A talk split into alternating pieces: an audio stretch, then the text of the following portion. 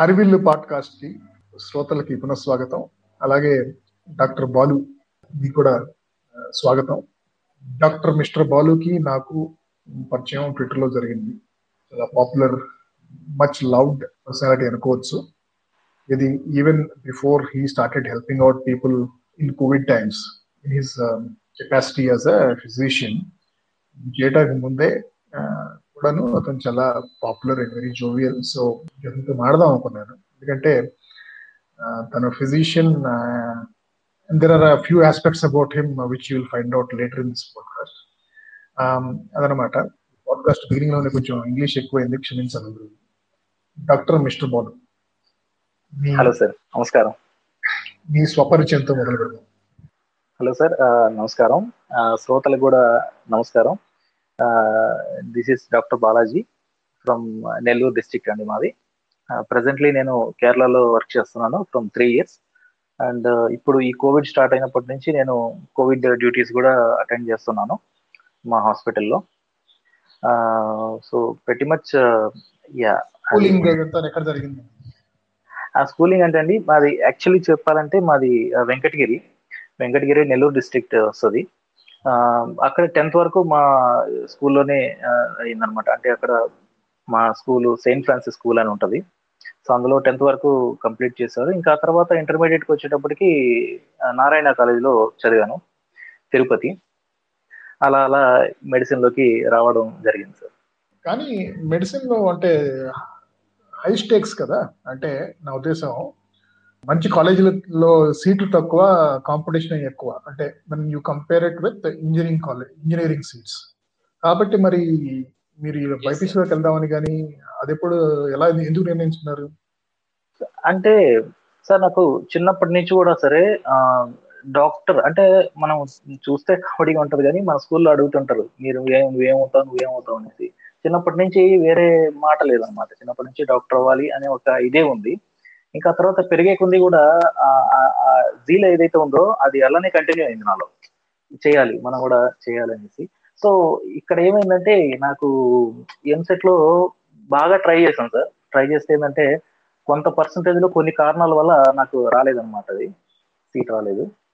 So ఇంకా అక్కడ అక్కడి నుంచి నేను మళ్ళీ ఏం చేయాలని చెప్పేసి ఆలోచిస్తా ఉంటే ఇంకా అబ్రాడ్లో చేస్తే ఎలా ఉంటది అని చెప్పేసి ఇంకా ఆలోచించుకొని ఇంకా టైం వేస్ట్ చేయకూడదు అన్న ఒక దీంతో నేను ఫిలిప్పీన్స్లో కంప్లీట్ చేయడం జరిగింది మెడిసిన్ ఓకే నేను రష్యాలో చేయటం విన్నాను చైనాలో చేయటం విన్నాను అంటే ఫిలిప్పీన్స్ అనేది ఇంతకు ముందు వినలేదు ఇది ఈ ట్రెండ్ ఎప్పటి నుంచి మొదలైందండి ఎంబీబీఎస్ అక్కడ చేయడం సార్ ఇది నేను వెళ్ళినప్పుడు కూడా చాలా తక్కువ మంది సార్ వెరీ వెరీ లెస్ అనమాట అంటే నేను ఓవరాల్గా చూసుకున్నాను ఎక్కడ అనేసి సెంట్రల్ సెంట్రల్ అమెరికా అంటే మానాగోవా అవి ఉన్నాయి కదా సార్ అది ఆ చుట్టూ. అక్కడ కూడా ట్రై చేసాము అక్కడ ఏంటంటే వాళ్ళు ఎయిట్ ఇయర్స్ చేయాలి అన్నారు అనమాట అంటే ఇంటర్మీడియట్ తర్వాత ఎయిట్ ఇయర్స్ చేయాల్సి ఉంటుంది ఫ్రమ్ బిఎస్ నుంచి అనేటప్పటికి అది ఇంకా లాంగ్ అయిపోద్ది అనేసి ఇంకా అట్లా అలా చూసుకుంటుంటే ఎడ్యుకేషన్ ఎక్కడ బాగుంది? ఇంగ్లీష్ స్పీకింగ్ కంట్రీ ఉంటే ఇంకా బాగుంటుంది టీచింగ్ నేర్చుకోవడానికి. సో వీటన్నిటికీ ఎలా ఉందని చెప్పంటే అప్పుడు వీలోకి వచ్చింది సార్ ఫిలిపీన్స్ అని. సో ఇది వచ్చాక నాకు అక్కడ వెళ్ళాం అనమాట చాలా తక్కువ మంది వెళ్ళాం అప్పుడు. సో అందులో నేను కూడా ఒకడిని.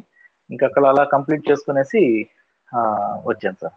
సో మొత్తం ఎన్నేళ్ళు అక్కడ కోర్స్ మీరు చేయాల్సింది? అలాగే ఎంత ఖర్చు ఎంత? మ్మ్, ఖర్చు మోర్ దాన్ థర్టీ అట్లా అయింది సార్. అంటే ఇంకా ఎగ్జాక్ట్గా నేను లెక్క పెట్టుకోలేదు. అయింది అనమాట అంటే ఈ ఎప్పుడైతే మన డాలర్ రేట్ అనేది పెరిగిందో అమాంతం పెరిగిపోయింది అనమాట అక్కడ ఫీజు కూడా. వాళ్ళు కూడా ఏమన్నారంటే డాలర్స్లో పే చేయండి అన్నట్లుగా చెప్పేటప్పటికి ఇంకా బాగా పెరిగిపోయింది. Thirty lakhs over how many years? Yeah. ఇది ఏంటంటే సార్ మొత్తం ఫైవ్ ఇయర్స్ మెడిసిన్ ఇది. ఫైవ్ ఫైవ్ ఇయర్స్ ఏంటంటే ఇంక్లూడింగ్ ఇంటర్న్షిప్ కాదు ఇంటర్న్షిప్ తర్వాత చేయాల్సి ఉంటుంది. అక్కడ క్లర్క్షిప్ అని ఉంటుంది సార్. ఫైనల్ ఏదైతే క్లర్క్షిప్ క్లర్క్షిప్ అయిన తర్వాత వాళ్ళ సిటిజన్స్ మళ్ళీ ఇంటర్న్షిప్ అనేది చేస్తారు. అది మీకు మ్యాండేటరీ కదా ఇంటర్న్షిప్ అక్కడ అనేది? అక్కడ లేదు సార్. అక్కడ అక్కడ కాదు. మనం ఇక్కడ చేయాల్సి ఉంటుంది అనమాట ఓకే. ఇక్కడికి వచ్చేసారు. కానీ దాని తర్వాత రూల్స్ కూడా మార్చారు అనమాట రూల్స్ కూడా మార్చారు. అది కూడా అవసరం లేదు అక్కడ చేస్తుంటా అన్నట్లుగా మార్చారు. Something is going up so అక్కడ ఉన్న ఫైవ్ ఇయర్స్ మీకు బాగా Ah. గుర్తుండిపోయే అనుభవాలు ఏంటి అక్కడ? కాలేజీలో కానీ లేదా బయట కానీ అక్కడ ఏంటంటే ఇక మనం ఫన్ లవింగ్ కంట్రీ అంటారు సార్ బాగా ఎంజాయ్ చేసే వాళ్ళకి బాగా ఎంజాయ్ చేయొచ్చు. అంటే enjoy in the sense like ఈ ఆల్కహాల్ కానీ ఇది కానీ ఇది ఎంత ప్రతి ఎక్కడ పడితే అక్కడ ఈజీగా దొరికే ఇది ఉంటుంది. సో అటువైపు నేను వెళ్ళలేదు కాబట్టి నేను పెద్దగా ఏం చేయలేదు. సో ఇంకా ఎడ్యుకేషన్ అంటే మా చాలా నీట్గా ఉంటుంది సార్. ఈవెన్ అక్కడ ఎంత స్ట్రిక్ట్ అంటే ఒక ఒక ఒక మార్క్ తగ్గిపోయింది అన్నా సరే ఇప్పుడు సపోజ్ సెవెంటీ ఫైవ్ ఇప్పుడు suppose example fifty fifty percent రావాలనుకుంటే ఫార్టీ నైన్ పర్సెంట్ వచ్చిందంటే ఆ పర్టికులర్ పర్సన్ ఇయర్ మొత్తం అటెండ్ అవ్వాలి సార్ ఆ సబ్జెక్ట్ కి సపోజ్ సర్జరీ సబ్జెక్ట్లో ఫెయిల్ అయితే ఆ సర్జరీ సబ్జెక్ట్ని మళ్ళీ ఇయర్ మొత్తం ఆ క్లాసులు జూనియర్స్ అటెండ్ అయ్యి రాయాల్సి ఉంటుంది.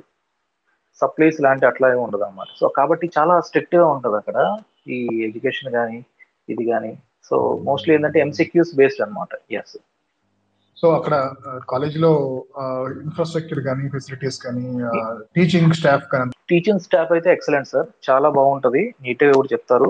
ఈ ఇన్ఫ్రాస్ట్రక్చర్ అంటారా? అప్పుడు మన ఇండియన్స్ ఇచ్చిన డబ్బులతో బాగా కట్టేశారు సార్ ఫుల్గా మొత్తం అంతా మారిపోయింది ఇప్పుడు. అంటే మేము ఉన్నప్పుడే మార్పు అయితే చెందింది. అంటే క్లియర్గా తెలుస్తా ఉంది అక్కడ. నీట్గా. క్లాస్ రూమ్స్ కానీ అంత నీట్గా ఉంటాయి సార్. అక్కడ ఇబ్బంది ఏం లేదు. బాగుంటది. టీచింగ్ కానీ అంతా ఇంగ్లీషే మాట్లాడతారు. టీచింగ్లో కానీ పేషెంట్స్ ఎక్స్పోజర్ బాగుంటుంది సార్. అక్కడ government hospital same I think ఇండియాలో కూడా సేమ్ అంతే సార్. సెకండ్ ఇయర్ నుంచి మనకి పేషెంట్ సో మనం ఫిలిప్పీన్స్ నుంచి ఇండియాకి వచ్చే ముందు ఆఖరి ప్రశ్న అక్కడ ఉన్న మీరు గడిపిన ఫైవ్ ఇయర్స్ వల్ల మీ ఓన్ పర్సనాలిటీ కానీ వాల్యూ సిస్టమ్ ఏమైనా మార్పులు వచ్చినాయి? లేదు సార్ ఒక్క పర్సెంట్ కూడా మార్పు అనేది రాలేదు. కొన్ని వాల్యూస్ అనేది నేను అంటే ఇది ఓడుకున్నట్టు కాదు కానీ ఉన్న విషయం చెప్తున్నాను ఫస్ట్ ఆఫ్ ఆల్ ఏంటంటే సార్ మా ఫాదర్ ఎటువంటి హ్యాబిట్స్ బ్యాడ్ హ్యాబిట్స్ కానీ లేవు. సో మా ఫ్యామిలీలో కూడా ఎవరికి లేవు. సో నేను కూడా అలాగే ఉండాలన్న ఒక థాట్ ఒకటి. ప్లస్ అది ఎలా కంట్రోల్ చేయాలి అనే ఒక ఇది కూడా ఉంటుంది అనమాట ఎందుకంటే వెళ్ళేది మంచి ఈ కంట్రీకి అనమాట సో అక్కడికి వెళ్ళినప్పుడు ఏంటంటే ఫ్రెండ్స్ ఉంటారు ఇంకా అలా అలా ఉంటారు. బట్ ఈ ఐదు సంవత్సరాలు గడిపినా సరే సార్ నేను ప్రౌడ్గా చెప్పగలిగేది ఏంటంటే ఒక్క సిగరెట్ కానీ లేదంటే ఒక్క ఇది ఆల్కహాల్ కానీ అంటే తాగితే తప్పని నేను అనట్లేదు. అంటే నేను నమ్మ నమ్మిన వాల్యూస్ నేను ఫాలో అవుతున్నానని చెప్పడానికి మాత్రమే చెప్తున్నాను. ఒక్క ఇది కానీ నాకు ఎన్నో అవకాశాలు వచ్చేసారు. కానీ ఎప్పుడు కానీ నేను తొణకలేదు వెనకలేదు. సో ఈ దెబ్బతో అసలు దాని ఏమంటారు? అసలే మీరు మోస్ట్ ఎలిజిబుల్ బ్యాచులర్ ఉన్న తెలుగు ట్విట్టర్ సో ఇంకా మీ రేటింగ్ బాగా పెరిగిందని పెరిగిపోయిందిగా నాకు ఊహిస్తున్నాను నేను. అయ్యో. సో సో మీరు ఇండియా వచ్చిన తర్వాత అప్పుడు వెంటనే ఈ కేరళలో ఈ జాబ్ తీసుకున్నారా? లేకపోతే మధ్యలో ఇంకేమైనా చేశారా? ఇంకేం లేదు సార్. అంటే ఇప్పుడు కేరళలో జాబ్ అనేది అంటే ఒక అన్ఎక్స్పెక్టెడ్ సార్. లైక్ యాక్సిడెంటల్గా జరిగింది. ఇప్పుడు ఎవరైనా సరే కేరళకి అక్కడ చేయాలని వెళ్ళడం అనేది చాలా రేర్. అసలు జరగదు జరుగుతుంది కానీ చాలా రేర్ అనమాట దానికి ముందస్తుగా ఇది ప్రిపరేషన్ మంచి లాంగ్వేజ్ అంతా ఉండదు సో నా విషయంలో ఏం జరిగిందంటే సార్ మా ఫ్రెండ్ ఒకరు వాళ్ళ ఫ్రెండ్ ఇక్కడ వర్క్ చేస్తున్నారు అనమాట కేరళ కోటయం కోటయం దగ్గర. సో వాళ్ళకైతే ఎమర్జెన్సీ వచ్చి వెళ్ళాల్సి వచ్చింది. సో మా ఫ్రెండ్ ఏమన్నాడంటే నువ్వు ఉన్నావు కదా ఇలా ఉన్నావు కదా ఖాళీగా ఉన్నావు కదా నువ్వు ఒకసారి వెళ్ళొచ్చు కదా ఎక్కడికి ఎక్కడికి అంటే కేరళ అన్నారు. నేనేంటంటే నేను షాక్ అయ్యాను అనమాట కేరళకి వెళ్ళి అక్కడ జాబ్ అంటే నాకేం అర్థం కాలేదు. ఫస్ట్ ఆఫ్ ఆల్ కేరళ అంటే మనకి లాంగ్వేజ్ చాలా టఫ్ ఉంటుంది.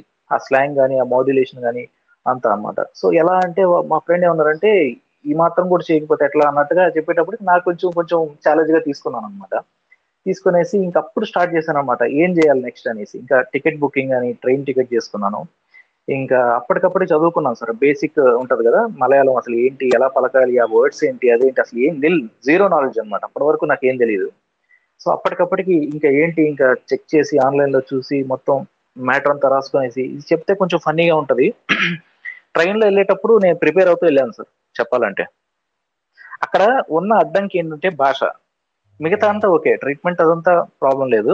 అంటే నా అప్పటికి నాకు ఉన్న ధైర్యం అనమాట ఇది నేను చెప్పేది ఎప్పుడంటే ముందు జరిగిన కాలం అనమాట త్రీ ఇయర్స్ ముందు అనమాట సో మొత్తానికి అక్కడ రీచ్ అయ్యాను. రీచ్ అయితే అక్కడ ఒక ఫైవ్ డేస్ అని చేయమన్నాను. అన్నాను సో ఫస్ట్ డే ఏంటంటే మొత్తానికి గట్టెక్కాను సార్. ఫస్ట్ డే ఏంటంటే అక్కడ ఇబ్బంది లేకుండా గట్టెక్కాను. సెకండ్ డే థర్డ్ డే తర్వాత నాకు థర్డ్ డే కాన్ఫిడెన్స్ వచ్చింది. కాన్ఫిడెన్స్ వచ్చి అప్పటి నుంచి మళ్ళీ నేను అక్కడ ప్రయత్నాలు మొదలు చేయడం మొదలు పెట్టాను అనమాట సీనియర్స్ వాళ్ళతో మా మాట్లాడి సార్ నేను ఈ విధంగా చేయాలనుకుంటున్నాను. ఆప్షన్ ఉందా? అంటే ఫస్ట్ వాళ్ళు వాళ్ళు కొంచెం జోక్గా అనుకున్నారేమో. మూడు రోజులు ఎక్స్పీరియన్స్ అంటున్నావు కేరళలో చేయడం అంటే అంత తమాషా అయిపోయింది అన్నట్టుగా అన్నారనమాట సో నాకేంటంటే మనం మూడు రోజుల కాన్ఫిడెన్స్ వచ్చింది కదా ఎందుకు చేయలేము ఇక్కడ చేస్తున్నాం కదా అని ఒక థాట్ ఫస్ట్లో నేను చేసిన క్లినిక్ సార్. ఇంకా అక్కడి నుంచి ఇంక నేను అడిగితే వాళ్ళు నో అని చెప్పేశారు అనమాట కుదరదండి త్రీ త్రీ డేస్ అంటే ఏముంటుంది? మీకు అసలు ఏం తెలిసి ఉంటుంది త్రీ డేస్లో అంటే? అంటే ఇంకా నేను టికెట్ కూడా బుక్ చేసుకునేసి అంటే అప్పుడే ఆల్రెడీ చేసుకునేసాను సో తిరిగి వస్తున్నాను సార్. ట్రైన్లో తిరిగి వస్తా అంటే మధ్యలో ఒక స్టేషన్ దగ్గర నాకు కాల్ వచ్చింది అనమాట సీనియర్ చేశారు. చేసి పలానా చోటకి నువ్వు వెళ్ళే పని అయితే వెళ్ళు అక్కడ చేసుకో. బట్ అక్కడ చాలా టఫ్ ఉంటది పెద్ద హాస్పిటల్ అది. అదేంటంటే సార్ మంజేరి అనే ఊర్లో ప్రశాంతి అనేది హాస్పిటల్ అనమాట అంటే పెద్ద మల్టీ సూపర్ స్పెషాలిటీ. అందులో చేయడం ఫస్ట్ టైం అనమాట నాకు. సో అక్కడ మొత్తం అంటే టోటల్ మారిపోయింది సార్. ఒక క్లినిక్లో ఎలా ఉంటుందో హాస్పిటల్ అంత డిఫరెన్స్ ఉంటుందో అనిపించింది నాకు. మన ఇండియా వైడ్లో చూసుకుంటే. సో అక్కడ పెద్ద పెద్ద కేసులు కూడా సింపుల్ సింపుల్గా ట్రీట్ చేయాల్సిన సిచ్యువేషన్ వచ్చింది. లైక్ డెంగ్యూ కేసెస్ అవన్నీ కొంచెం ప్రెస్టేజియస్గా తీసుకుంటారు ఇక్కడ. డెంగ్యూ పాజిటివ్ వచ్చిందంటే వాళ్ళకి ఐవీ ఫ్లూయిడ్స్ కానీ ట్రీట్మెంట్ కానీ అదంతా కొంచెం హై లెవెల్లో ఉంటుంది. జనరల్ క్లినిక్ బేస్డ్ అనమాట సో అక్కడ ఏంటంటే ఓపీడీలో చేయాల్సి వచ్చిన సిచ్యువేషన్ వచ్చింది సార్. అంటే బెడ్లో వెని దొరక ఓకే ఈ రోజు ఈ ఇంజక్షన్ ఇప్పుడు ఇచ్చాం కదా మళ్ళీ ఈవినింగ్ రండి యాంటీబయాటిక్స్కి. నెక్స్ట్ మళ్ళీ వెరిఫై చేసుకోవడం. సో అలా చేసేటప్పటికి ఏంటంటే నాకు ఇంకా ఎక్కువ కొంచెం పాజిటివ్ ఫీలింగ్ వచ్చింది. సో ఇంకా అక్కడి నుంచి సార్ నాకు మీడియేటర్స్ వాళ్ళు కాల్ చేయడం పలానా చోట ఉంది పలానా చోట ఉంది అనేసి ఒక వన్ మంత్ అయితే తిరిగాను సార్ కేరళ మొత్తం. ఆ కేరళ మొత్తం తిరిగింది నేను ఒక చిన్న ఒక ఐదు జతల బట్టలు ఒక చిన్న సూట్ కేసు సార్. ఒక చిన్న సూట్ కేసు ఐదు జతల బట్టలు. ఆ బట్టల్ని ఉతుక్కుంటూ మళ్ళీ ఇంకా ఐరన్ చేసే షాప్స్ కూడా ఉండవు సార్ కేరళలో.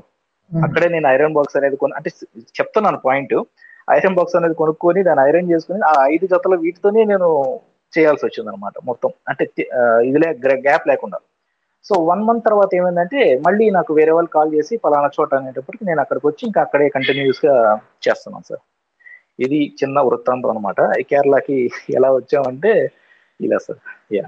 మొత్తం ఒక వన్ మంత్ ఆడిషనింగ్ జరిగింది అనమాట యా. ఓకే సో ఇప్పుడు మీరు ఏ ప్రాంతంలో ఉండేది అక్కడ కేరళలో? చేస్తున్న ఇక్కడ సార్ నేను ఇక్కడ వచ్చేసి కన్నూర్ అంట సార్ కన్నూర్ డిస్ట్రిక్ట్ కన్నూర్ డిస్ట్రిక్ట్లో ఈ ఈ ఏరియా ఉంటుంది సార్. ఈ పయ్యనూర్ అనే ఒక టౌన్ అది. సో ఈ టౌన్లో ఇక్కడ వర్క్ చేస్తున్నాం. ఇదేంటంటే మన ఈ ఇది ఉంది కదా సార్ మ్యాంగ్లూర్కి దగ్గర ఒక three hours journey Mangalore okay okay yeah yeah Kannur అన్నారు కదా అదే వెస్టర్న్ అంటే northern part of Kerala which is closer to the western Karnataka Karnataka yeah so అయితే మీ మీ రోల్ ఏంటి? డ్యూటీ డాక్టర్ అక్కడ? అవును సార్. ఇక్కడ డ్యూటీ డాక్టర్ నేను. So all types of cases కూడా చూస్తుంటాను. సో ఇన్ కేస్ లైక్ చాలా ఇల్ సీరియస్గా ఉంది కేసు సో అట్లాంటి కేసెస్ ఏంటంటే సీనియర్స్ని కన్సల్ట్ అయ్యేసి ట్రీట్మెంట్ అనేది చేస్తాం సార్ అడ్మిట్ చేసుకునేసి.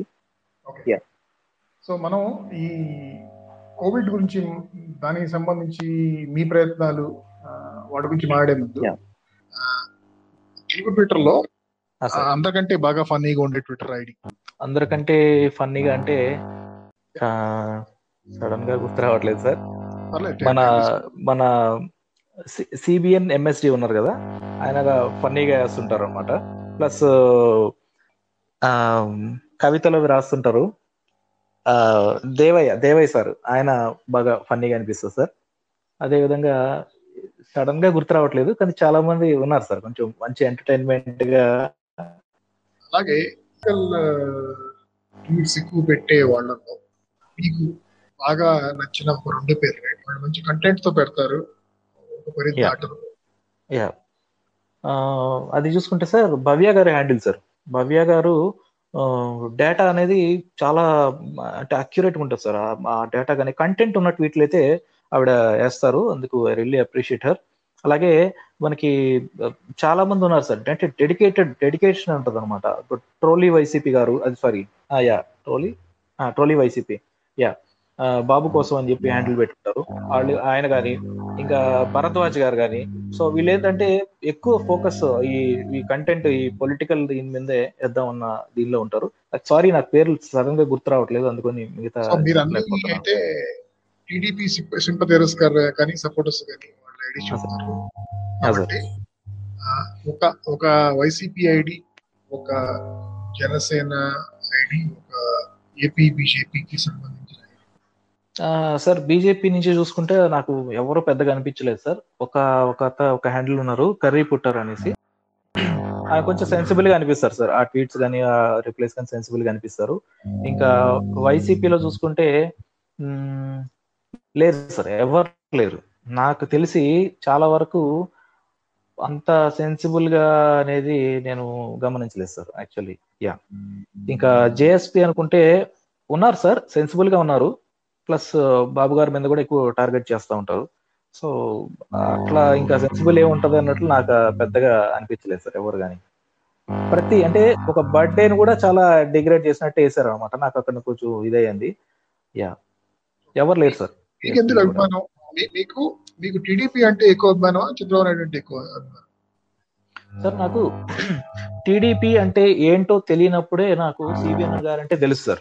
నేను చిన్నప్పుడు పలానా ముఖ్యమంత్రి అంటే నేను నాకు బాగా గుర్తుంది సార్. చిన్నప్పుడు ఏంటంటే సిగరెట్ తాగితే రోడ్డు మీద సిగరెట్ తాగితే ఫైన్ వేస్తున్నారంట.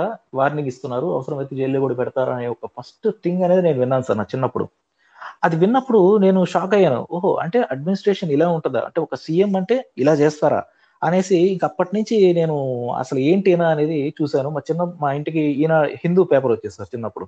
ఆ హిందూ పేపర్లో ఈ కట్టింగ్స్ అన్ని నేను కట్ చేసి పెట్టుకునేవాడిని అనమాట మన చంద్రబాబు నాయుడు గారి. అసలు చంద్రబాబు నాయుడు గారి మీద దాడి జరిగింది కదా సార్? అది నాకు వెరీ చాలా చిన్నప్పుడు అది.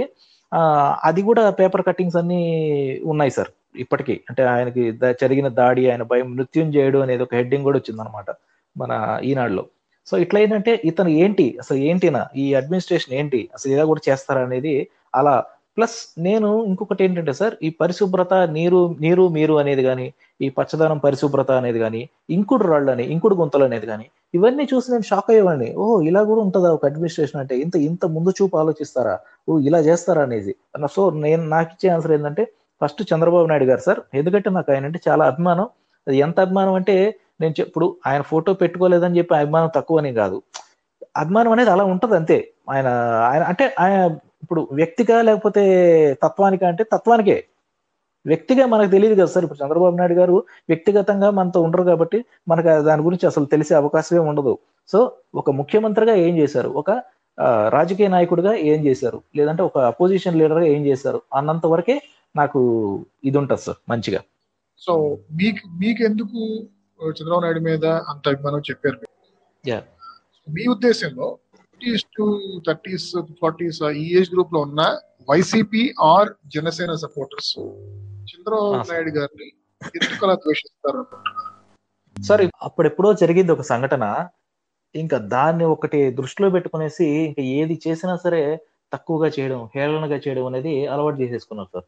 అంటే ఇప్పుడు నన్ను కానీ అడిగితే ఆ రోజు ఏం జరిగింది అనేది మనము లేము ఎవరో లేము. సో అది మన మన విఘ్నత అన్నమాట. అది ఏం జరిగి ఉండొచ్చు? దించారు కదా వెన్నుపోటు అంటారు కదా. సో ఆ టైప్ అన్నమాట. సో ఇప్పటికీ మీరు చూసుకుంటే వెన్నుపోటు అనేది ఎక్కువగా ఫోకస్ చేసి అంటూ ఉంటారు. ఇప్పుడు వీళ్ళెవరు ఆ రోజు పుట్టలేదు. లేదంటే ఆ రోజు సిచ్యువేషన్ ఏంటో వీళ్ళకి తెలియదు అనమాట సో వీళ్ళకి తెలిసింది ఏంటంటే వెన్నుపోటు.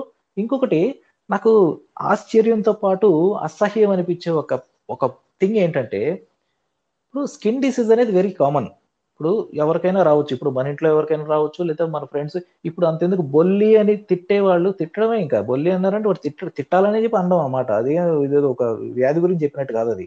బొల్లి అని తిట్టే వాళ్ళ ఇళ్ళలో కూడా ఎవరో ఒకరు ఉంటారు. ఏదో ఒకటి సఫర్ అవుతూ. ఏ ఒక క్యాన్సర్ ఉండొచ్చు లేదంటే ఇంకొకటి ఉండొచ్చు ఇంకోటి ఉండొచ్చు. సో బొల్లి అని అనడం అనేది చాలా దారుణం అది. అది అంత అనాల్సిన అవ- అవసరం లేదు. ఒక స్కిన్ డిసీజ్ అలా అనాల్సిన అవసరం అయితే అస్సలు లేదు. అది ఎంత సంస్కారహీనం అనేది నాకు అర్థం కాదు. కానీ అంటే వాళ్ళ మోటివ్స్ ఏంటి? ఎందుకు వాళ్ళు ద్వేషిస్తారు? సార్ ఇప్పుడు పెద్ద రాజకీయ పార్టీ అని చూసుకుంటే గత గత హిస్టరీ నుంచి కనుక చూసుకుంటే మనకి టీడీపీ అనేది ఒకటి ఉంది సార్. సో ఇప్పుడు ఎన్టీఆర్ గారు అనేది అప్పటి నుంచి కూడా అభిమానులు అనేది ఎక్కువ ఉంది. అభిమానం ఇప్పుడు ఈ రోజు కూడా కంటిన్యూ అవుతుంది అనమాట సో ఇక్కడ ఏమైందంటే సినిమా థింగ్ అనేది ఒకటి సార్. ఇప్పుడు మనం చూసుకుంటే ఇప్పుడు మెగా ఫ్యామిలీ అనుకోవచ్చు లేదంటే ఒక ఎన్టీఆర్ ఫ్యామిలీ అనుకోవచ్చు ఎన్టీఆర్ గారి ఫ్యామిలీ అనుకోవచ్చు. ఈ రెండు ఫ్యామిలీలు ఏంటంటే ఎవరు పై పొజిషన్లో ఉన్నారు లేదంటే ఎవరు కింద పొజిషన్లో ఉన్నారు అనేది ఒక ఇన్ఫీరియారిటీ ఫీలింగ్ వస్తుందేమో కొంతమందిలో అన్న నా ఫీలింగ్. ఇప్పుడు ఇప్పుడు ఎన్టీఆర్ గారి ఫ్యామిలీ చూసుకుంటే ఇప్పుడు పాలిటిక్స్లో ఆయన ముఖ్యమంత్రులు అయ్యారు ముఖ్యమంత్రి అయ్యారు. ఇంకా ఆ- ఫ్యామిలీ అలానే కంటిన్యూ అవుతా ఉంది ప్రజాసేవలో. ఇక్కడ ఏంటంటే ఇప్పుడు చిరంజీవి గారు చూసుకుంటే ఆయన ట్రై చేశారు కానీ కుదరలేదు మళ్ళీ బ్యాక్ టు పెవేలియన్ అన్నట్టు బ్యాక్ వెళ్ళిపోయారు. సో ఇక్కడ మనకి దక్కలేదు కదా ఇంకొకరికి ఎందుకు దక్కాలి అనే ఒక తత్వం చాలా మందిలో నేను గమనించాను.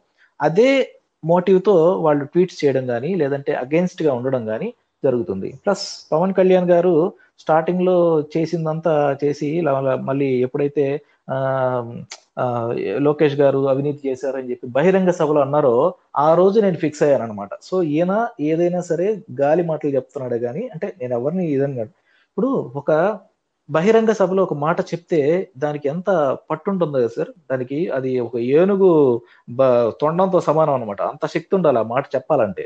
ఏదో గాలి మాట చెప్పేస్తే ప్రజలు వినేస్తారు కదా సార్ నమ్మేవాళ్ళు ఎంతమంది ఉంటారు? చూడండి.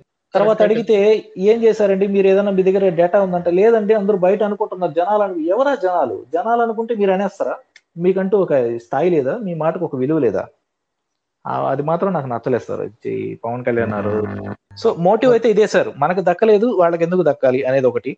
రెండోది ఏంటంటే మెతక మనిషి కదా తొక్కేద్దాం అనే ఒక ఇది కూడా ఉంటది. ఇప్పుడు నేను మెతక ఎందుకంటున్నా? అవును నిజంగానే. చంద్రబాబు నాయుడు గారు సాత్విక సాత్వికంగానే వెళ్తారనమాట రాజకీయాల్లో కానీ క్రమశిక్షణలో కానీ సరే నేను గట్టిగా చెప్పగలనమాట. ఆయన క్రమశిక్షణ ఆయన ఫాలో అయ్యేది కానీ నేను హ్యాట్స్ ఆఫ్ చెప్తాను అనమాట ఆయన మాస్క్ పెట్టుకోవడం కానీ ఇదంతా ఆయన చూసి చాలా మంది నేర్చుకోవాల్సిన సందర్భం ఉంది ఈ రోజు సో మనకు దక్కలేదు వాళ్ళకి ఎందుకు దక్కాలి? ఇంకొకటి ఈ కులం అనేది ఒకటి ఉంటుంది సార్. ఈ కులం ఫ్యాక్టర్ ఒకటి ఈ ఈ సినిమాల ఫ్యాక్టర్ ఒకటి ఈ రాజకీయాల్లో మనకు దక్కంది వాళ్ళకి ఎందుకు దక్కాలి అనేది ఒకటి ఇంకొకటి భయపడి భయపెట్టేవాడికి భయపడుతూ సాత్వికంగా ఉండేవాడిని తొక్కాలనుకునే ఈ ధోరణి ఒకటి అనమాట సో ఎన్ని ఫ్యాక్టర్స్ కనుక చూసుకుంటే ఆబ్వియస్లీ టీడీపీ మీద హేట్రేడ్ అనేది ఒకటి అలా ఏర్పడిపోయింది వాళ్ళల్లో. దెన్ లాస్ట్ క్వశ్చన్ ట్విట్టర్లో మీకు ఎప్పుడైనా బాగా అంటే ఏదైనా ఫనీ ఇన్సిడెంట్ కానీ లేకపోతే సార్ దీంతో కానీ దీనికంటే ముందు కూడా నేను ఒక భయపడ్డ సంఘటన అయితే చెప్పాలనుకుంటున్నాను సార్ ముందుగా. ఏం జరిగిందంటే మన ఒక బీజేపీలో ఒక నాయకుడు ఆ, ఒకటి పాత హిస్టరీ ఏదో బయటపడింది అనమాట సో బయటపడేటప్పటికి అప్పటి వరకు నాకు ఆయన మీద ఒక ఇది ఉండేది అనమాట ఎందుకు ఈయన అనవసరంగా టీడీపీని కానీ చంద్రబాబు నాయుడు గారి ఆయన గారిని కానీ ఎందుకు ఫోకస్ చేస్తున్నారు టార్గెట్ చేస్తున్నారు ఈయన ఈయన తత్వం ఏంటి అసలు అనేది ఒక ఏహ్య భావం అనేది ఎప్పటి నుంచో ఉంది సార్ అది.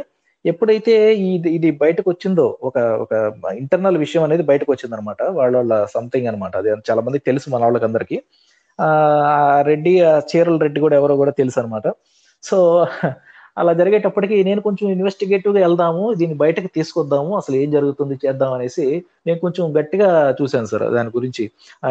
అంటే ఆ ట్వీట్లు కానీ వాళ్ళు ఎప్పుడు డిలీట్ చేశారు అంతా స్క్రీన్ షాట్లు తీయడం కానీ ఇలా తీసి ఇది చేయడం కరెక్టా ఇది అంటే పాత ట్వీట్లు ఏదైతే ఉన్నాయో అమ్మాయిల గురించి ఏదో సంథింగ్ అనమాట నాకు మర్చిపోయినది. దాని గురించి పెడితే ఇది చేయడం కరెక్టా ఇది మీరు కరెక్టా కరెక్టా అని ప్రశ్నించడం అనేది చేశాను సార్ నేను విత్ ప్రూఫ్స్తో. ప్రశ్నించిన దానికి వాళ్ళు హర్ట్ అయినట్టున్నారు అక్కడ నన్ను బ్లాక్ చేసి ఏదో చేద్దామని చెప్పేసి హోమ్ మినిస్టర్ వరకు వరకు వెళ్ళారనమాట అలాంటి సందర్భంలో మిత్రులు ఏంటంటే కొంచెం కొద్ది రోజులు సైలెంట్గా ఉండి అనేటప్పటికీ నేను కొద్ది రోజులు ఉన్నాను మా ఇంట్లో కూడా డిస్కస్ చేశాను మా నాన్న ఒకటే అన్నారు నువ్వు తప్పు చేయలేదు కదా మరి ఇంకెందుకు భయపడతావు? ఎవరో చూసుకున్నావు అన్నారు అనమాట ఆయన ఇచ్చిన ధైర్యంతో "ఆ, అవును కదా మనం ఏం తప్పు చేస్తుంటే మనం భయపడాలి లేదు కదా అనేసి నేను బ్యాక్ వచ్చేసాను. బ్యాక్ వచ్చేసి ఇంకా అలా కాదు అంటే అప్పుడే మీరు కేరళ పారిపోయారు అనమాట ఆహా అప్పుడే ఆల్రెడీ కేరళలో ఉన్నాను సార్ అప్పుడు నేను. అప్పుడు కేరళలో ఉన్నాను అనమాట యా కేరళలో ఉన్నాను. వాళ్ళు ఏం చేశారంటే ఇప్పుడు నీది కూడా ఇప్పుడు ఒకటి సార్ ఇప్పుడు ఏ స్టేట్ లేకపోతే ఇంకోటి ఇంకోటి అంటే సరే అనుకోవచ్చు. డైరెక్ట్ సెంట్రల్ హోమ్ మినిస్టర్ అంటే ఏం సార్ అసలు? ఇంకా దానికి ఎట్లా ఉంటది ఇంకా ఎవరికైనా భయ భయపడ్డారా అంటే ఎవరికి ఎవరైనా భయపడాల్సిందే. సెంట్రల్ హోమ్ మినిస్టర్ అంటే ఇప్పుడు ఎంపీ గారికే పాపం ఆయనకే ఏం లేదు. మనం ఎంత సార్ అసలు?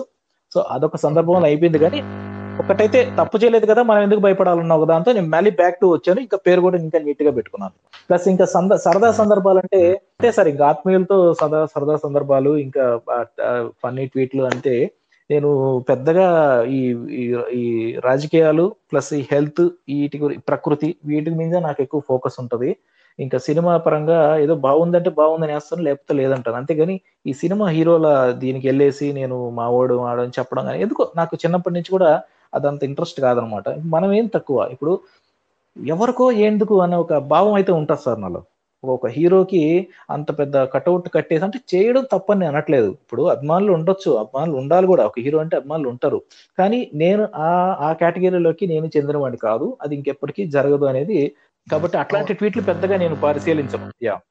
అంటే ఆ హీరోల టాలెంట్కి ఆ హీరో టాలెంట్ పట్ల Yeah. అవును అవును. అది తప్పులేదు అది తప్పులేదు ఓ మై గాడ్ నేను అదే సార్ ఇప్పుడు అభి అభిమానులు ఉండడం అనడం తప్పులేదు సార్. ఇప్పుడు టూ మచ్ అభిమానం అయిపోయి చేతులు పట్ట పచ్చబొట్లు వేసుకోవడం లేదంటే ఆ కట్అవుట్ కట్టాలని చెప్పేసి ఆ కరెంట్ తీగలు తగిలి చనిపోవడం లేకపోతే ఇంకొకటి ఇంకోటి పని మానేసి రోడ్ల మీద తిరగడం. సో ఇట్లాంటివి ఏంటంటే ఆ నచ్చదు సార్.